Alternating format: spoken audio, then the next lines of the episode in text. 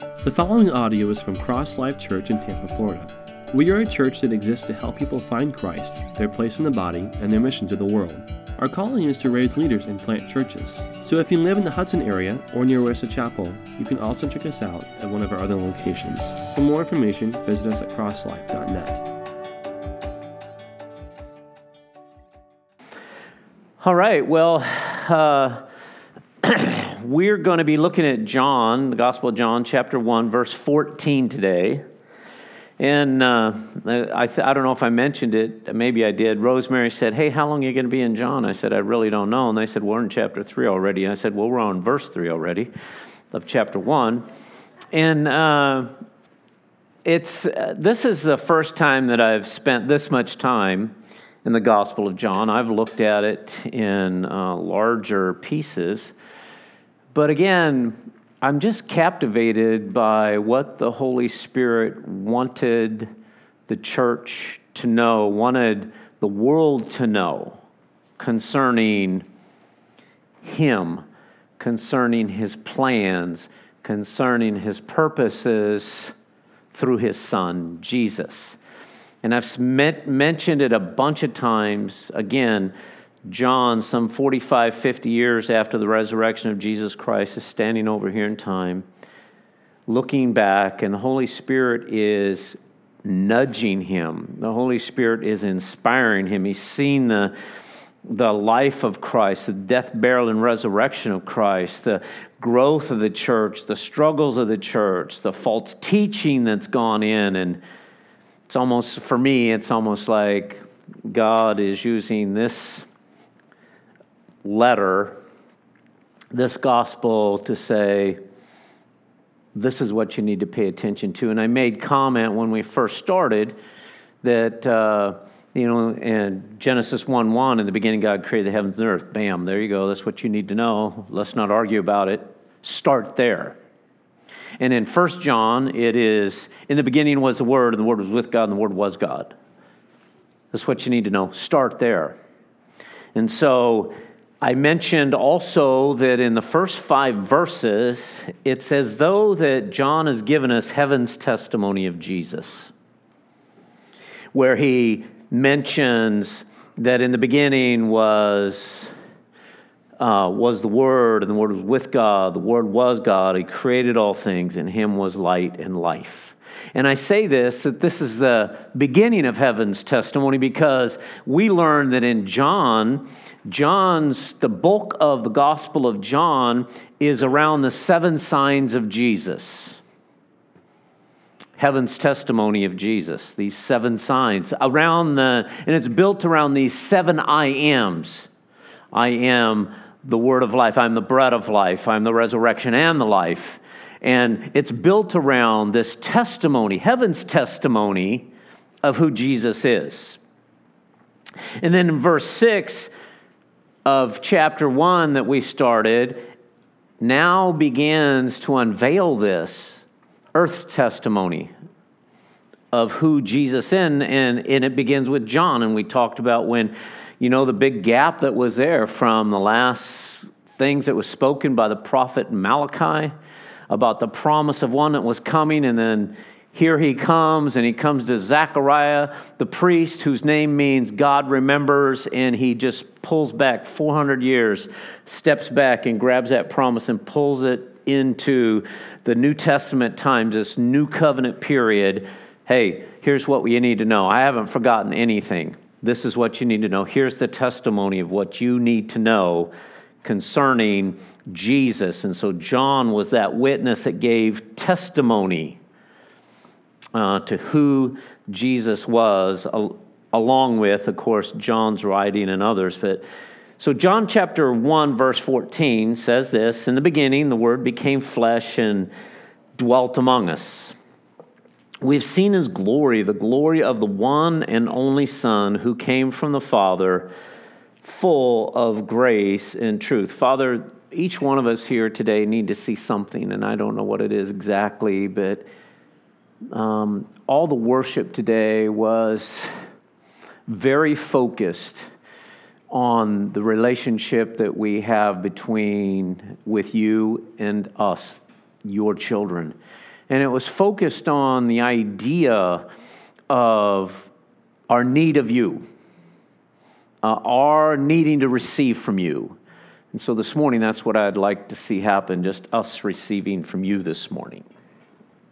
Okay, so here in verse 14, uh, it's as though John just kind of pulls back the curtain and he says, You know what? You here's something you need to know. The Word, the Word was Jesus.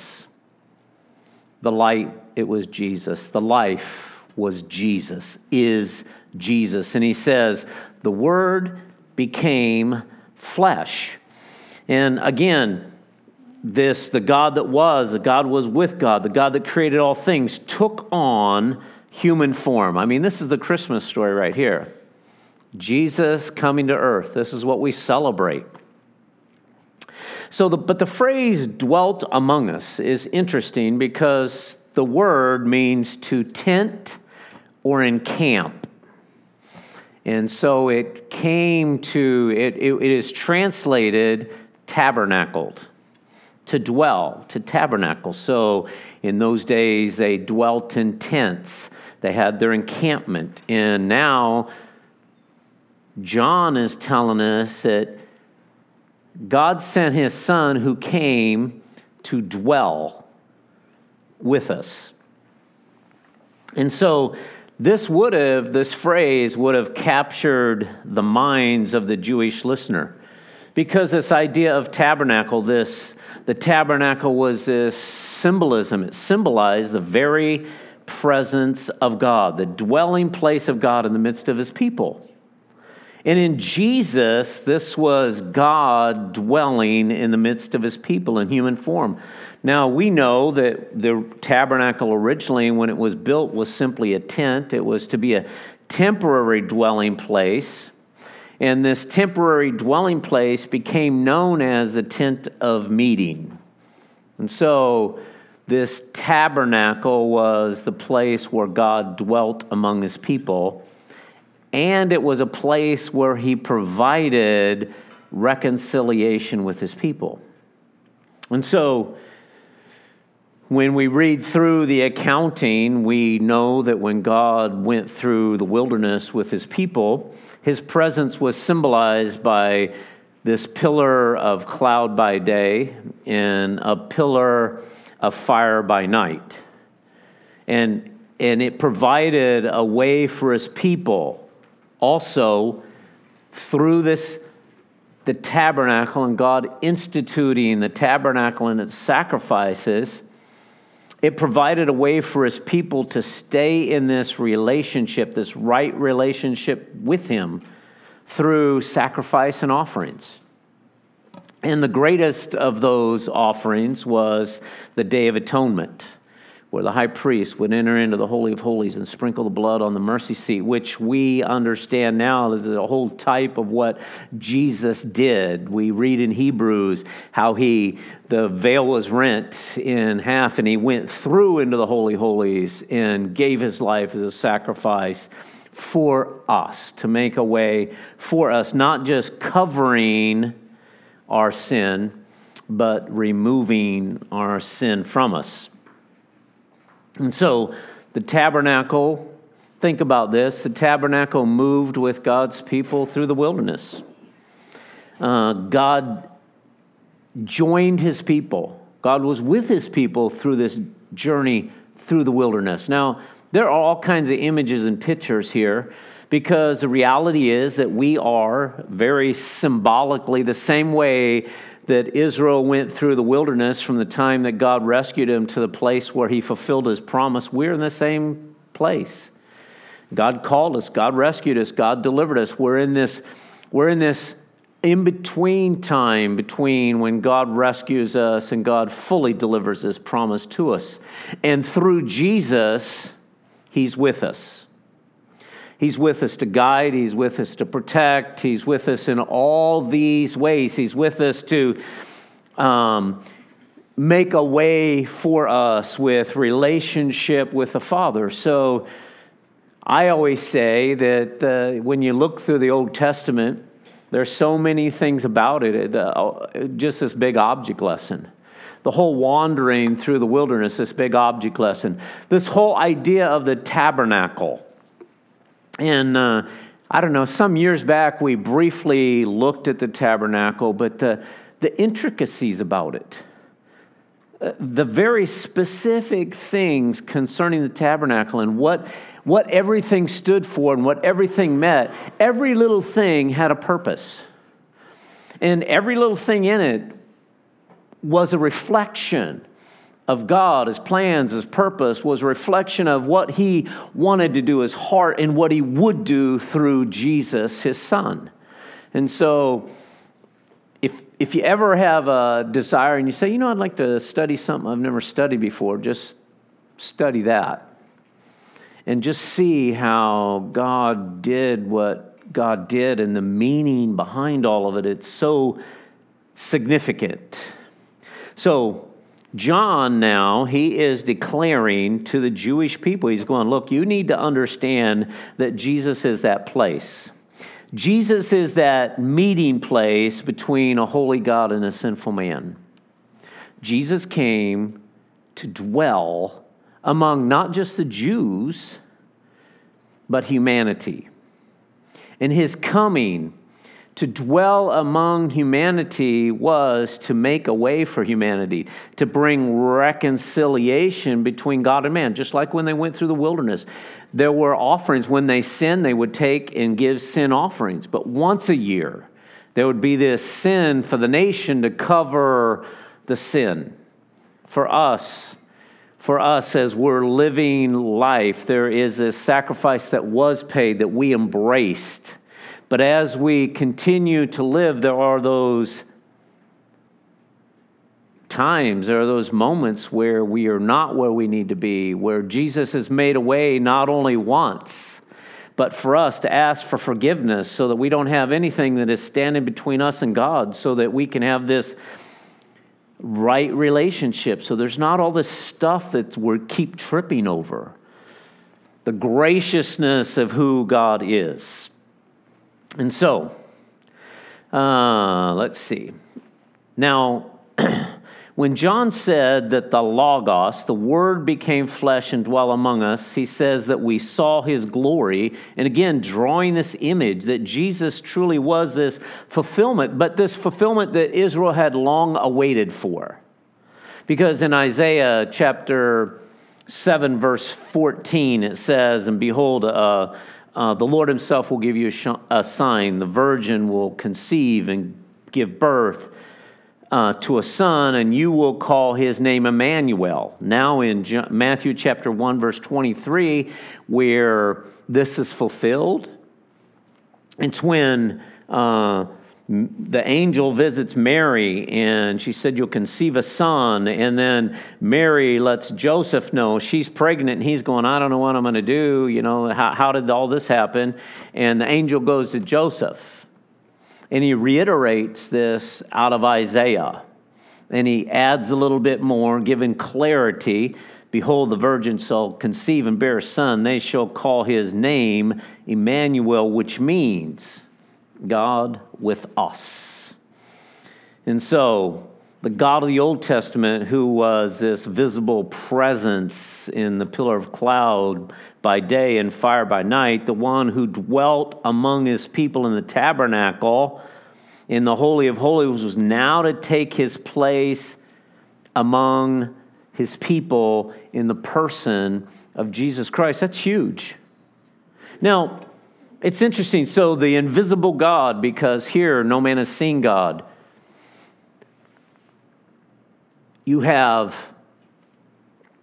these images the pillar of cloud by day, the pillar of fire by night, the Shekinah glory, but no visible manifestation. This invisible God Himself manifests Himself in the world through His Son. Now, 33 and a half years, here's Jesus dwelling among his people. Now, get to thinking about that because, it, you know, a lot of times we just think uh, God is speaking to the Jew, but this word that John uses, the word became, the logos became flesh, would have grabbed a hold of the minds of the Greeks as well. Because he's speaking not just to the Jews, he's speaking, he's in Ephesus. He's speaking to the Greeks and he's speaking to the Jews. He's speaking to the church. And Logos was significant. It would have really uh, been a bold statement for a Greek person to hear and possibly connected with a Jew who was very familiar, but Greek philosophers believe this, and they taught this that Logos, Logos was the greatest power in the universe. It's what the Greeks believed, and that's what the Greeks taught. So now think about this. You're a Greek, you hear John's uh, letter read and John is saying, hey, just so you know, the greatest power in the universe is in Jesus, the person of Jesus Christ. This human manifestation of God right there. And so I love it because he goes on, he just doesn't say, look, this is what it is, but he qualifies it a little bit and he says, you know what? And we have seen his glory. We've seen his glory the, of the only begotten Son, full of grace and truth. And so when he says we beheld his glory, it's we saw this physical manifestation of the glory of God, of the power of the majesty of God. And I like this because it says we beheld, and that word means we just didn't see, but we learned by looking. So think with me just for a minute if you if we can look at that. He says we beheld his glory. So yeah, okay, so they were there physically with Jesus and they were with Jesus and they walked with Jesus and they saw the things that Jesus did because of their proximity to him, and they said, We, we learn by looking. We learned by looking who he was. We, we learned by looking. We, we got to see the glory of God because we were able to gaze upon it. We were in near proximity of it. And you think, wow, boy, they had, what a win for them. But it's no different for us. See, we also learn by looking. See, when we draw near to Jesus, when we begin to seek Him, we learn by looking, we see the glory of God. I mean, every one of us in here, I can, we could go around the room one by one and we could say, okay, before you knew Jesus, and you begin to seek him, and all of a sudden he manifests himself to you, and you saw him. You saw him for who he was. What happened in your life? You repented. You drew close. You trusted. Now think about all the situations since you've been a believer. As you have been seeking, as you have been looking toward Him, you've been able to see how He how he shifts your heart, how he removes fear, how he gives encouragement into our heart, how he brings healing to our life, how he provides, just the list goes on and on and on. As we behold him, as we look toward him, we really have this benefit of seeing him more fully for who he is when I first came to Christ, I had a real twisted view about what all that looked like because I didn't know anything about it. But as I continued to look, as I continued to draw close, and as I still continue to draw close, I get to see who He is, His splendor, His majesty, His power. I get to see. Now, another interesting thing about this word glory, it has this idea of reputation. So, the glory of God, the majesty, the splendor, the power, but really who God is, the reputation of who God is. And I get to thinking about character. I'm thinking about his good name. I'm thinking about his fairness and holiness and righteousness and truthfulness and trustworthiness. We get to see those things. And John is saying we got to see those things. And it reminds me of that time when Moses It's in Exodus chapter 33, verse 18, and the, the children of Israel are going to cross to the promised land. And Moses says, Lord, you know, we're not going to go without you. Uh, so we're just going to hang out. If you don't go with us, if you don't go with us, go before us, we're not going to go. And it, somewhere in that conversation, Moses just goes, Lord, show me your glory. And so you read a little bit, and God says, All right, I'll tell you what, show up tomorrow. And uh, so he shows up tomorrow. He goes up to mount. Says that God uh, put his, he says, You can't see my face. And so he puts him in this indent, this cleft in the rock, and says that God put his hand over Moses and he passed by him. And it says this it says, um,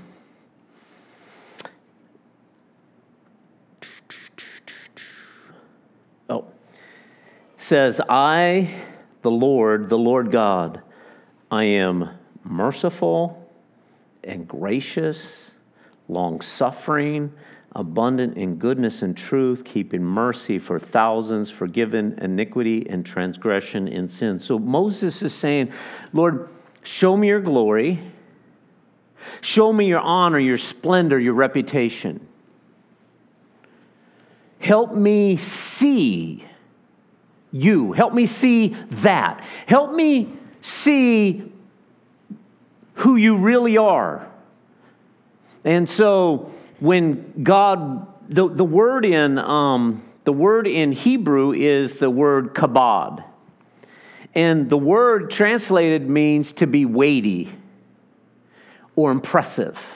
So a weighty person would be a person that was uh, of high standing uh, a weighty person would be someone who is honorable, impressive, someone who is worthy of respect.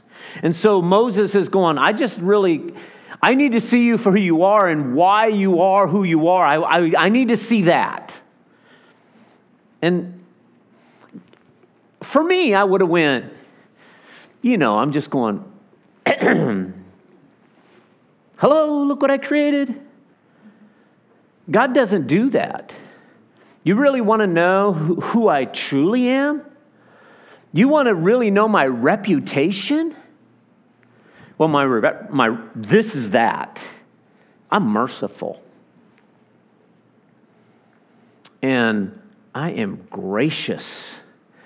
I am long suffering and kind, and I am forgiving to a thousand generations. That's who I am. And you know, for me, the thing that really hits my life, the thing that just makes me stand in awe of God, yeah, I, I like you, you know, there's times I'm out and I see nature and I'm just in awe of it. But the thing that connects to me most is His love and His kindness and His forgiveness to me. That is what is impressive that a holy God creator of all things. And I think sometimes we, you know, it's just like we've, we've been around it too long. I was talking to a buddy of mine the other day about some stuff, and I, I just said, Hey, John, I can tell you right now, my life is within three foot of the cross. I, I got my hand on it all the time because I never forget, and I never want to forget who I was and who I am because of what God has done for me. That's the impressiveness of God for me in my life. And God is trying to tell Moses, Moses, here's my glory. My glory is in loving what I have created, dedicated for the good of what I've created, despite whatever they have done, this is what you need to know about me. This is why I'm impressive. That's my glory. And I just went, yeah, I agree. I agree. I agree. I agree. So, this idea that uh, he says, I want to see, you know, we have seen his glory, the glory of the only, only begotten of the Father. And he uses this, then this phrase full of grace and truth. So we all have known about, studied about grace and truth. This idea that he was full of means complete.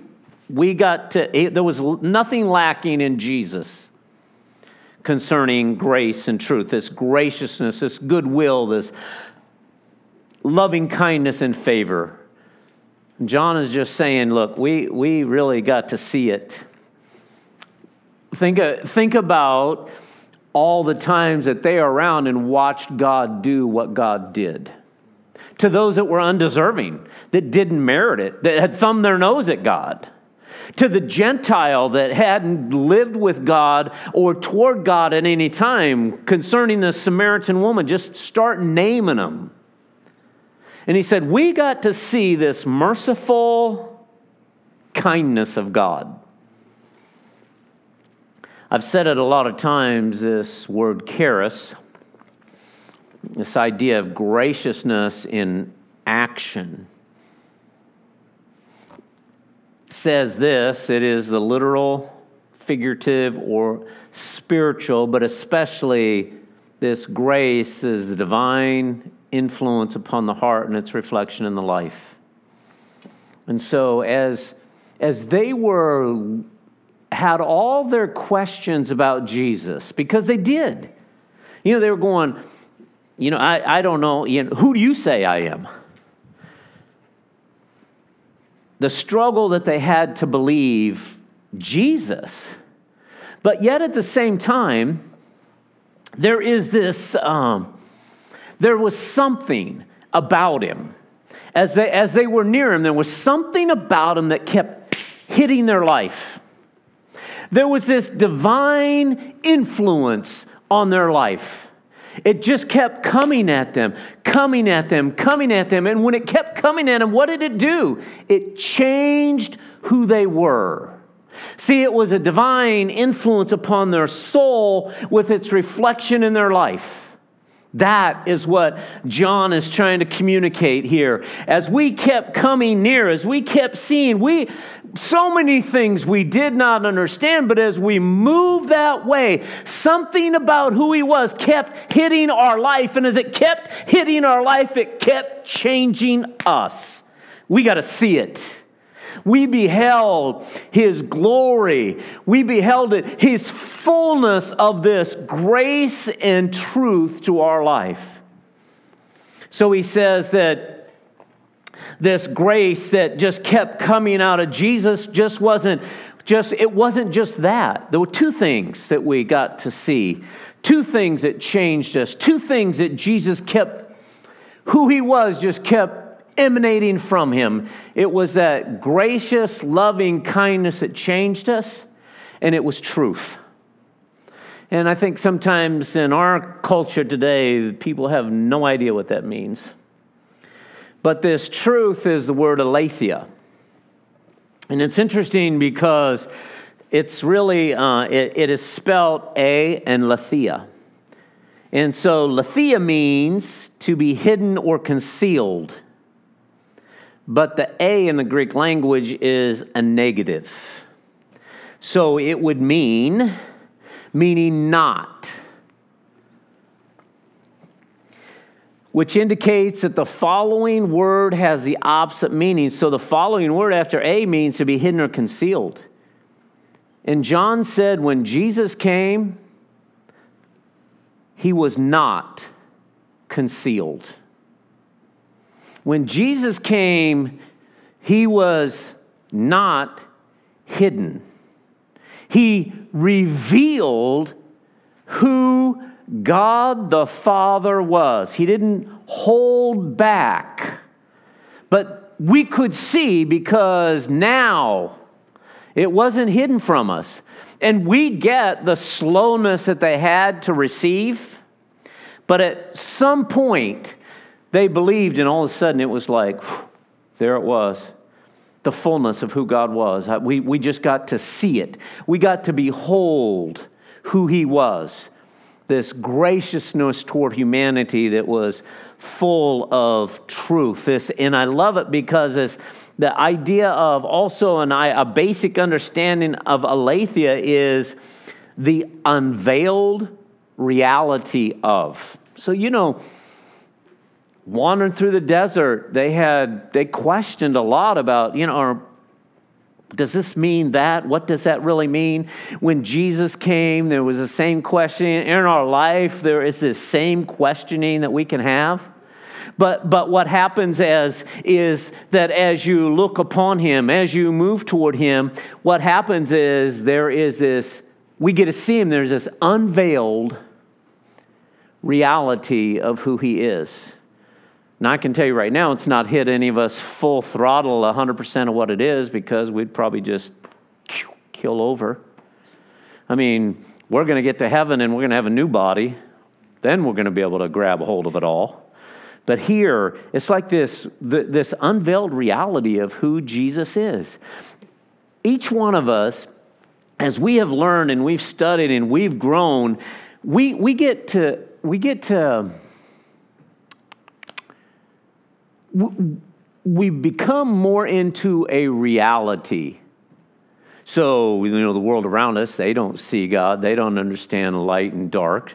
But the reality of the situation is that God is light and there is darkness. The darkness will never overcome the light we get to see the reality of the fact that God did create the heavens and earth in six days, rested on the seventh. We get to see the reality of what God said He would do, God will do. We get to see the reality, even in our own life, that when you come to Christ, how God changes you, breaks the power of sin in your life, and you become a new creature in Christ Jesus. We get to experience that reality. We get to experience the reality when our hearts are broken and our lives are shattered, that all of a sudden, because we look to Him and we're His children, that just peace overcomes our life. All of a sudden, fear begins to dissipate because we get to see the reality of who Jesus is. It comes into our life, it's not hidden from us any longer, it's not behind a door, so to speak.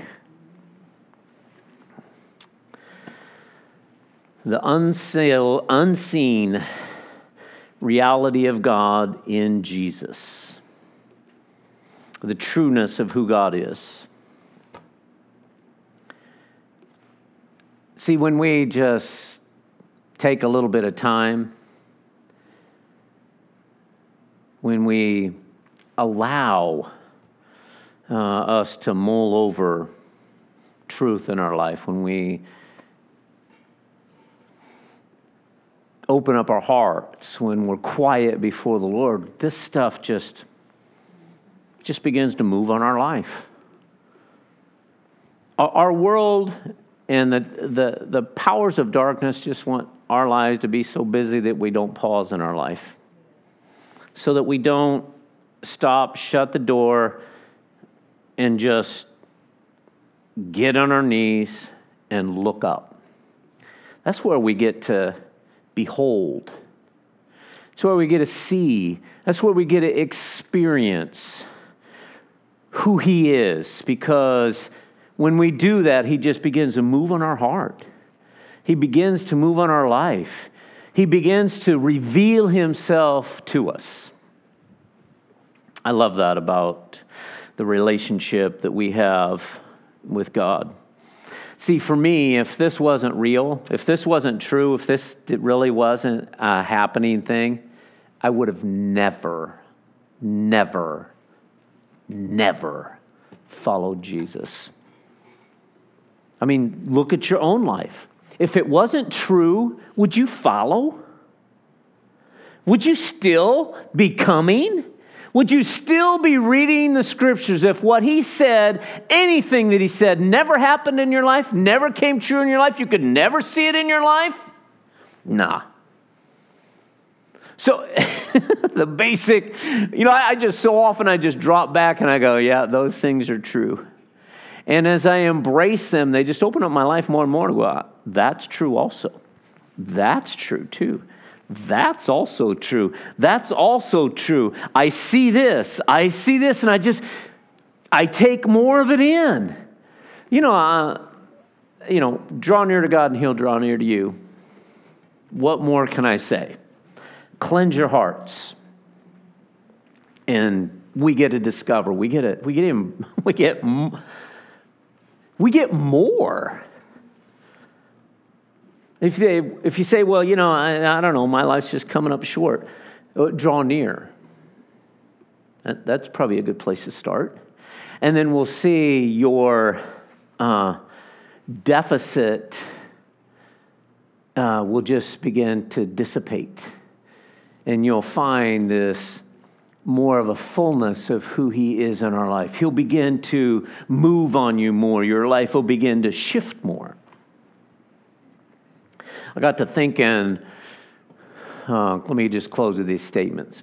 Uh, I got to thinking about this full of grace and truth. And, you know, really, grace is our greatest spiritual need. You know, we have no hope of salvation on our own without the sacrifice of Christ, that merciful kindness of God toward us. But our greatest practical need is truth. It is God unveiling himself toward us. And he does it through his word. That's so you have one which is a greatest spiritual need. And then our greatest practical need is truth. Grace gives us the strength to live for God because he keeps empower he keeps touching our life. He keeps lifting us. But truth shows us the way we are to live toward him. Without those two things, our life just is, it's up in the air. It's almost like John is saying there was, there's nothing that we need to think about. There, our, our life's not up in the air. You who are believers in Jesus, Jesus who is full of his loving kindness towards you and unveiling himself to you, showing you who he is, we have far more than sometimes we realize. Father, I thank you that um, I think about the enoughness of who you are, the more than enough, the life in abundance God of who you are. And so often we just go, we question it, but you're just going, hey, just begin to behold me. Just begin to humble yourself. Just begin to draw near to me. Let me touch your life and change who you are. Let me change the way you think. Just change the position, change your heart. Thank you for that. Thank you for that. It's you've made it so very easy for us. It's not complicated. I mean, even in our stubborn stupidness,